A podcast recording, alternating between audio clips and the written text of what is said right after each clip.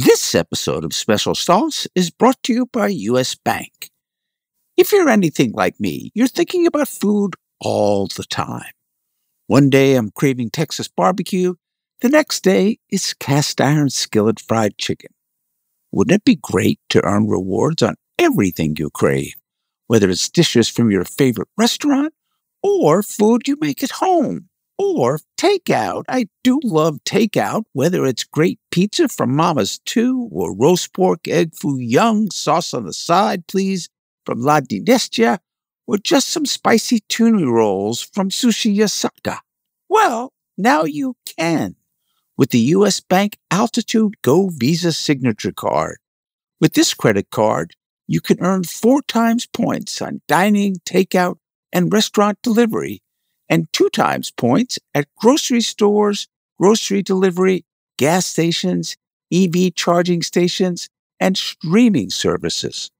Plus, discover how you can earn 20,000 bonus points, a $200 value at usbank.com slash altitude go when you apply. Live every day your way with the Altitude Go card. Learn more at usbank.com slash altitude go. Limited time offer. The creditor and issuer of this card is U.S. Bank National Association, pursuant to a license from Visa USA Inc. Some restrictions may apply.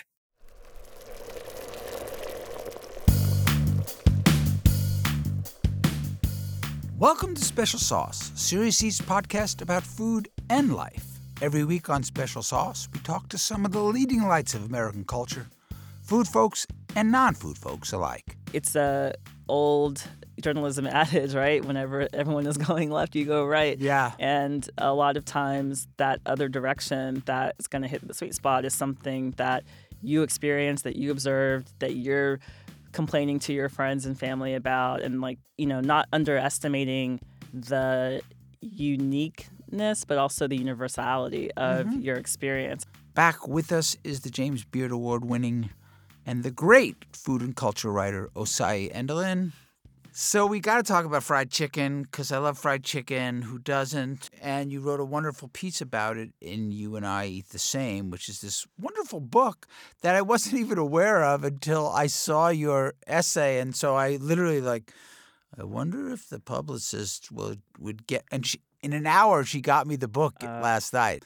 So let's talk about that piece because it, it's an amazing piece because it's both a searing indictment and almost hopeful at the end. Hmm.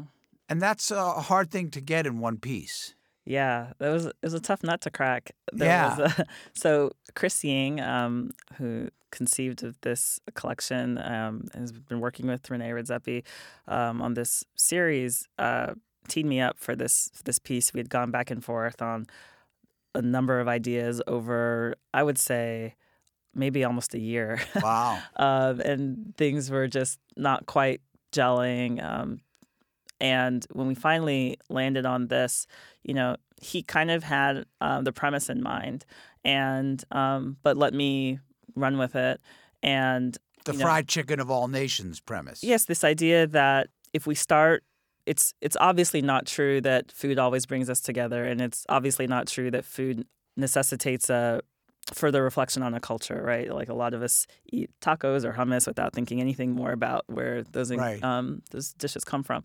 But if you took the premise that we're more alike than we are different and looked at food as the medium to do that, where could you go? Um, and this book wanted to explore, you know, migration and immigration in ways that maybe we weren't always welcoming of, you know, having having those conversations. So I was really thrilled to be a part, and I felt uh, strongly that there needed to be an African American experience in this conversation, which, you know, sometimes, although African American has grown to encompass many different experiences and uh, types of movement from one diaspora to another, it often gets left out because it's really inconvenient to talk about this history that's based in in so much tragedy, yet you know spurred so much beauty and and and diversity, and that's still I think an ongoing and fairly new conversation. The the diversity of African American cooking, um, which you know many people are on on that tip, you know, and I think we're going to see more of that in the the next year or two in terms of books coming out and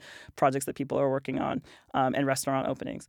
But the story for me was to look at how this chef, Morgan McGlone, who's um, you know in in Australia, originally from New Zealand, came to the American South uh, in a kind of talk about roundabout way. He had many different um, streams of his career, and you know landed in Sean Brock's kitchen. Sean and, Brock is the great Southern chef from Yes. Husk, and Yes. During a time when Sean Brock was, you know, and he continues to, but doing a lot of study and reflection on um, the intricacies of Southern cuisine, and um, certainly not the only person to do it, but the exposure there was inspiring to McGlone, and he ended up taking ideas from hot chicken that he had had and said, you know, this could look really great back home. we Um, should say that hot chicken was first made famous in Nashville. Right. Prince's was the legendary. right. I don't know if it was really the first place, but it was certainly the first place that I went to. Yes, and they certainly, you know, put themselves on on the map as being the place where it all it all started. Um, but you know, it certainly came out of black communities, you know, in Nashville. And you know, he takes this idea and launches a brand in um, Australia that's done very well called Belles. You know, we kind of wanted to look at this. What's the what's the middle part there that seems interesting? You know, every culture fries bird in some way, but if you take American fried chicken out of America, what gets left behind? It's like that migration movement that we were talking about earlier. Uh, do you leave the history behind? And, Right. And, and how much is that responsible? And do we even really understand the history here? And you know, what does that does that constrain us or does that liberate us? And how? So those Yeah. are some of the questions that I don't know that I really answered any of those no, questions. but you know, there, but, there's you know. the- there's a great quote that you you know that you say at the end of the piece, which is you say that McGlone has landed on the two questions that give all food consequence: is it tasty, and does it mean something? And so you quickly and easily say that fried chicken is indisputably tasty. indisputably. And there was not much to say about that. It's eaten all over the planet, as you say, and it's and you know, fried chicken is kind of like pizza because even bad fried chicken is okay. Yeah, yeah. Yeah. I say that as someone Yes. who's written, written an entire book on pizza yes. and many pages on fried chicken. And so, with its deliciousness unquestionable, all that remains is what fried chicken means. Mm-hmm. No matter where it's cooked, American fried chicken carries the learning and effort and skill of a people who persevered against unfathomable odds. That Southern you follows fried chicken all the way to Melbourne and Sydney, too, and therein lies an incredible opportunity. If everyone can agree to share fried chicken, then perhaps that's a step towards sharing the weight of its complex legacy as well. And that not only is that beautiful writing, but there's a glimmer of hope there. Did you think you would land on a glimmer of hope Um. when you first started the piece? Uh, I think that was that was on the horizon. You know, you're never quite sure. Uh, I mean, sometimes the ending comes to you before you get to it, but I know that the book wanted. I you know Since the book was about bringing people Yeah, together and I, I I understood the book wanted to strike an optimistic tone, and I and I did I did believe that because that is a possibility. I don't know on what timeline we're talking about that actually coming to fruition.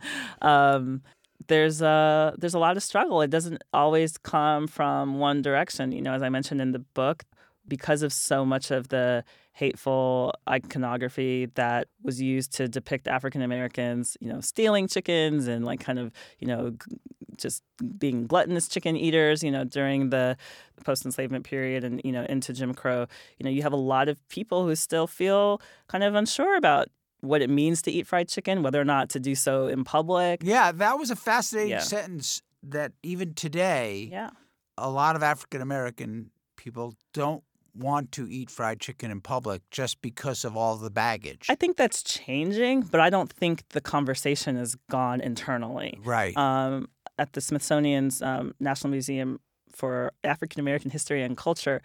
Fried chicken is on the menu, but you know, notably of all the different regions of foodways that they explore in their cafeteria, uh, Sweet Home Cafe, which by the way just came out with a beautiful uh, cookbook, watermelon is was not on the menu when I when I went there, um, and I've you know heard it reported that they just didn't even want to bring it in because you know that experience of coming through all these historic images, many of them very painful. It's like, do you want to then come into this place in the museum experience where you're resting and you're trying to recover and move on to these galleries that show the beauty of this culture and then have to deal with whether or not you want to be biting into a rind? I mean, that that that may have changed since I was there, Sure. but just the fact that these are things that people are talking about, and I think it's important to understand it's not always about something being good. Sometimes it's about what it what it means, uh, you know, to have that in your household. I don't. No one in my house ever cooked fried chicken. We would sometimes have it as like a fast casual meal or even like a fast food meal, and that was rare. And I mean rare. We did not do fast food a lot in my house, but I didn't even know what it took to fried chicken um, until I was an adult, and then you're almost amazed that people, you know, actually that this is available for us all the time, anytime, Right. you know, day or night. It's like it's a lot of work. Yeah, and you also make this really interesting observation in the in the same piece. There is a distinct pattern in the United States where African American chefs struggle to find parity with their white counterparts in terms of recognition, funding, and reward. And I think that goes for many aspects of black culture. You know, Oh like gosh, I, for I spent years, as you know, 20 years working with principally African American jazz musicians. Mm-hmm. And that was the story they told every day. That was their life. Right. That was their life story. Yeah. Each and every one it's like you know you're supposed to do it faster with fewer resources and be more exceptional uh, and get less credit. Right. uh, that's just across the board. Yeah. And um, you know i think every industry has tried to figure out you know its ways of, of navigating that. But uh, yeah for sure i've i've heard a lot of stories. Um, so my grandmother's uh, first daughter before my mother was born was um, my aunt Patrice, Patrice Rushen, and I was um, going to say Rushen. That's a, you know, Patrice Rushen is this beautiful musician. yeah, she's a fantastic musician. She uh, currently um, chairs the pop music program at USC's Thornton Music School and has been doing really wonderful things there. But you know, throughout her really varied career, she has had experiences as you know uh, a band leader. She's a pianist, a composer. As an African American woman right. jazz band leader. Yes, and uh, you know, uh, music director for for tours for all kinds of artists for award shows.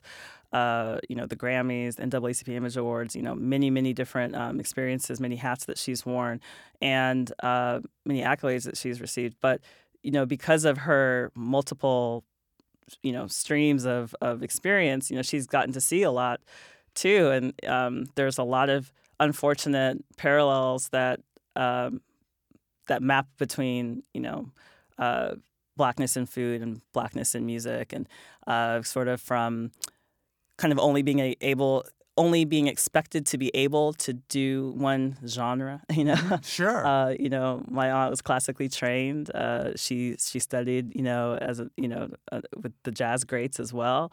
Um, you know, she understands all the technology, so she can you know do the the newer iterations of the things that came from R and B and jazz as well.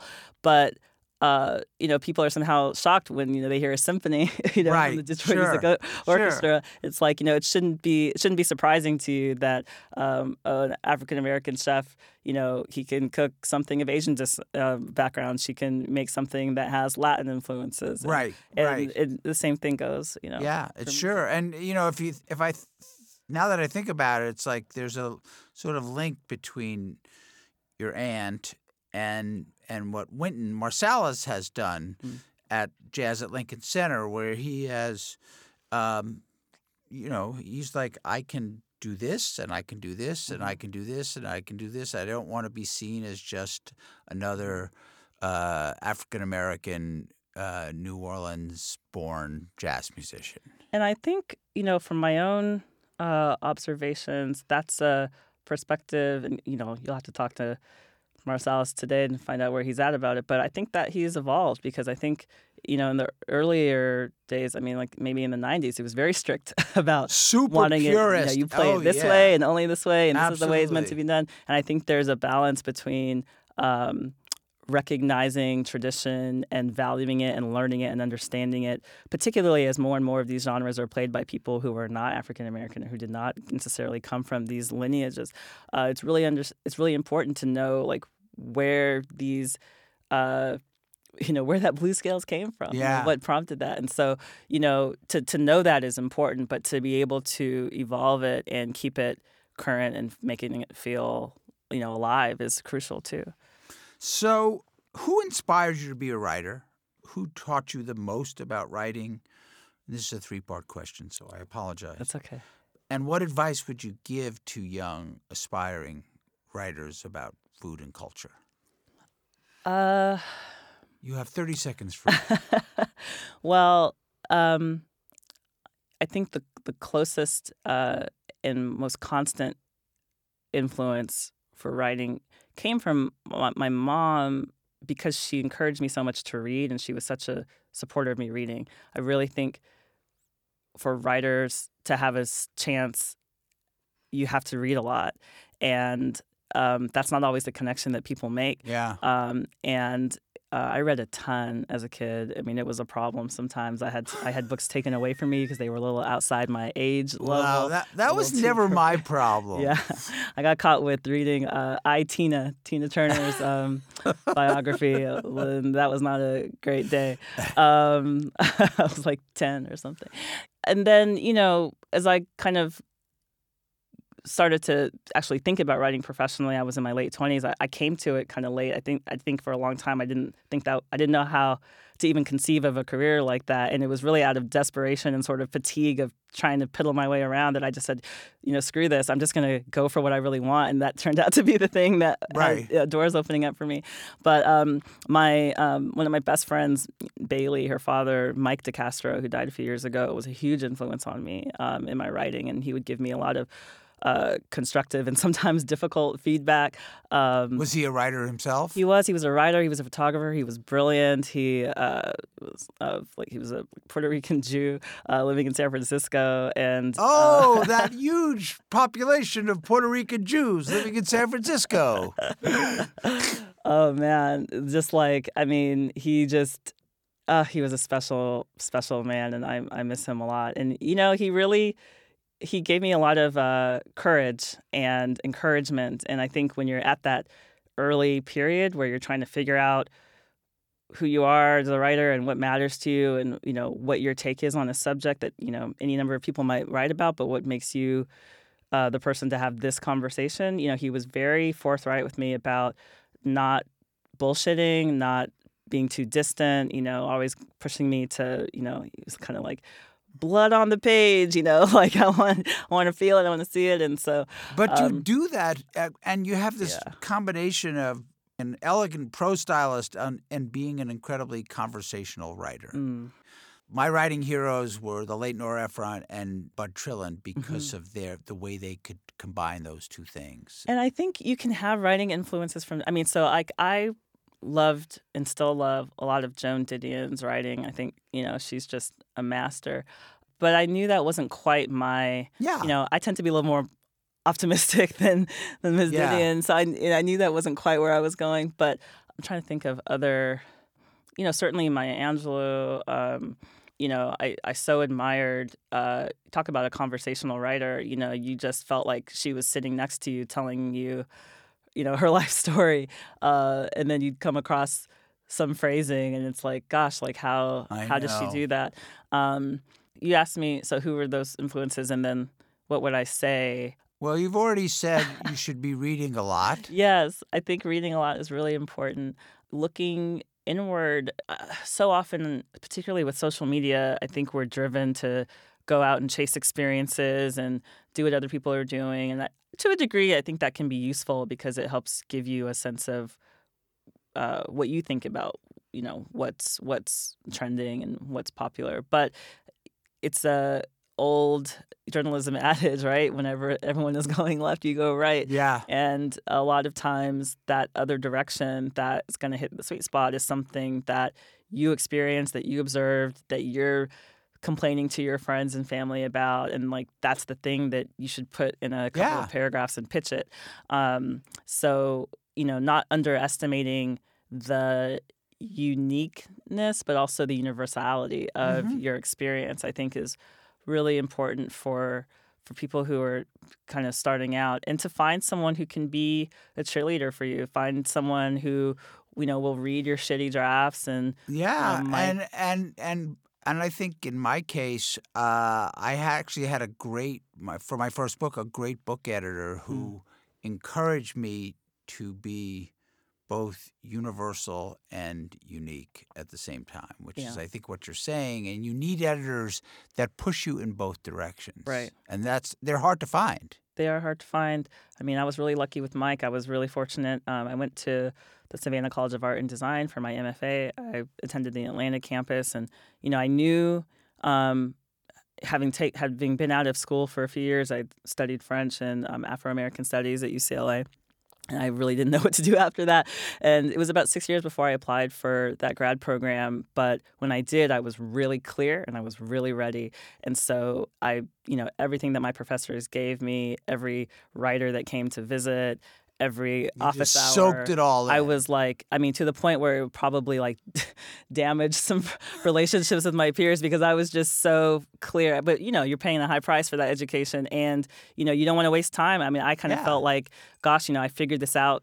What felt to me a little late, and so I didn't want to You wanna waste any waste time. a moment. Yeah. And um, I've been, I feel very grateful for you know having those opportunities because that exploration, you know, uh, having people who are who get lit up around your enthusiasm for learning something, um, that's a really special Mhm. relationship. And uh, I I was I got a lot of encouragement. You know, I, it was it was challenging, and you know, you get to try a lot of different things out. And you know, SCAD for me also was a place where.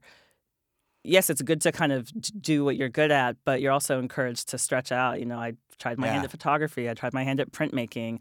Got a whole new appreciation for what it takes to roll paper through a press and see what comes out on the other Right. side. And those kinds of things, you know, humble you, I think, and bring you to another level of appreciation in terms of how you tell story, how you bring images to life through words. Um, you know, so I think cross pollinating yourself too as a writer is important. You know, I was at a performance space last night. Um, this beautiful uh, uh, exhibit that just closed called Black Power Naps, where these artists, uh, Niv Acosta and Fanny Sosa, had uh, created uh, physical space for Black people to rest, inspired by it's a study they had observed where African Americans are the least rested demographic in our in our nation. Wow. And this idea that, you know, hey, if you see people lying down in this space, don't call the police, right? And they had all this verbiage that, but it was also like this really nurturing, soothing environment there. Everyone was just kind of lounging. That is influencing me as a storyteller, Yeah. right? So, you know, having the, the openness to go and Yeah. investigate things like that, um, That's great. I think is important. So now it's time for the all you can answer special sauce buffet. So we don't have a, a bell that we ring, but um, we ask you to move along in a timely manner. Yes. Who's at your I'm last stressed supper? no family allowed, and can be people living or dead, artists, musicians, politicians, anybody that you think would be interesting to share your last supper with. So, um, Ida B. Wells, the journalist and activist, she was talking about lynching before a lot of people were and advocating for uh, you know African Americans to be liberated and to be really free, really, really, truly free. And it's not a name that Yeah. you hear very often. I've only read a little bit about her. Yeah, I, I need to know more about her, but just from you know one of these, I'm kind of on a project right now. We're starting to explore the sort of undertold uh, African American figures of American history, um, and I think that uh, she's someone who I'm starting to Yeah. learn more about and be kind of riveted by how brave and courageous Yeah. she was. All right, so she's Um, there. So she's there. Uh, also because I think a lot of these figures, you know, get like kind of tied up in their import, but you know, she probably had to have a pretty good sense of humor. All right. You know, Zora Neale Hurston, I think, is up there too. It's another writer, of course, that as many of us love from, you know, Their Eyes Were Watching God and so many other, more recently, Barracoon, her long awaited nonfiction work. Um, I think Dianne Reeves is a just phenomenal Great jazz singer. vocalist, and I've seen her perform so many times. I've never really had a conversation with her. Um, I've I used to work at a you know concert production, so I would actually be very close to her proximity proximity wise. But um, you know, she's someone who brings so much of herself to her performance. You know, no single iteration is the same. And yeah, she's a great singer. a joy to speak And I with. think an underappreciated great jazz singer because she's Yeah. a phenomenal improviser. Oh, she's a she's a joy. I, I don't know. I think those those ladies would probably All be at the table. I think Yeah. we're good. yeah. So what are you eating? What are we eating at the ta- at the dinner? yeah. Uh oh my gosh. I, I would love a persimmon dish on this. on All this spread. You're the know. first person who's ever said persimmon dish, but keep going. Some kind of like persimmon dish. Um, I think it would be great. Maybe some like roasted lamb. Uh, like a barbacoa or a, Uh, just like a lamb more lamb yeah, roast, Yeah, I think you know some lamb chops some umami in there with maybe like some some anchovy olive oil paste, right. some some herbs, I like herbs. this. Um, I don't know why, but I think dan dan noodles should be on this table. there ought to be some biscuits or like a cornbread. Or All right. like that. And, then all that's left is a dessert. a dessert. Um, well, we need a vegetable, maybe like Brussels. I love Okay. like, roasted Brussels. Okay. And um, pecan pie, probably. Pecan pie. All right. I like it. So, So, um, what's on your nightstand right now, book wise? Oh, literally. Um, I have uh, my sister is a serial killer. Um, this is the novel. Um, okay. It's a fairly new book. Um, Jesmyn Ward, Salvage the Bones. I've read a lot about that book, but yeah, haven't it. uh, it's striking. And um, I also have uh, Bunk by Kevin Young, the noted poet who's also the director of the Schomburg Center for, for Black Culture Research. But um, he does this interesting investigation into kind of how we start to tell lies culturally. And it's an interesting book to read now. Um, Cool. Yeah. So, um, who would you love to have a one-on-one lunch with just to see how she or he thinks? You know, I think it would be really cool to sit down with Ava DuVernay, the film director. Uh huh. I feel like I, I feel like I understand a lot about how she thinks because she's been so open about Yeah, yeah. you know her processes. But you know, yeah, that would be Yeah, I that like that. To talk to more. So it's just been declared Osayi Endolyn Day all over the world. Okay, I just declared it. What's happening on that day? What are people doing?